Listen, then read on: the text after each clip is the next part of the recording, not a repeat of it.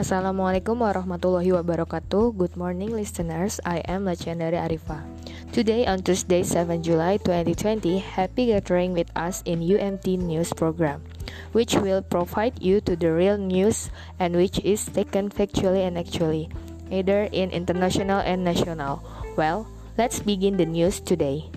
Some 5 million Thai Gen YZ employees staring at possible job losses.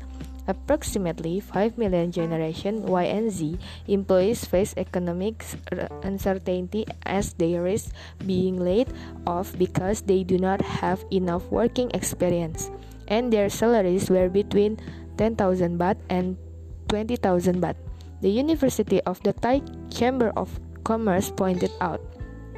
Thanavath Phonvichai the university president and advisor to the Center for Economic and Business Forecasting, said that the Bank of Thailand also had concerns about this issue. If these employees are laid off, they would face difficulties in their daily lives because they have a lot of debt and they do not save money, he said.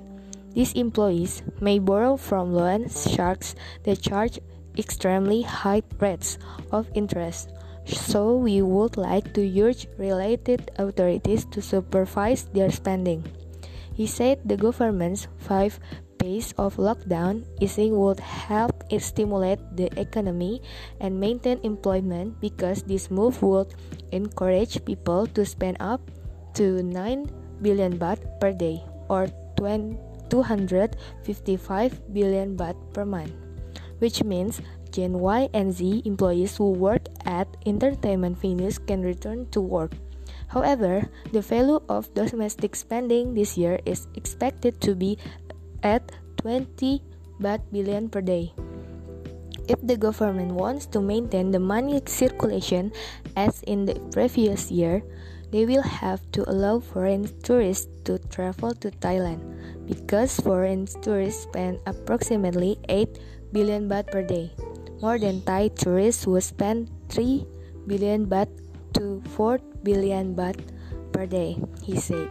He added that if people in the country do not travel across provinces due to uncertainty following the COVID 19 pandemic, the government should instruct government authorities to hold seminars and activities to gain the confidence of people and maintain tourism.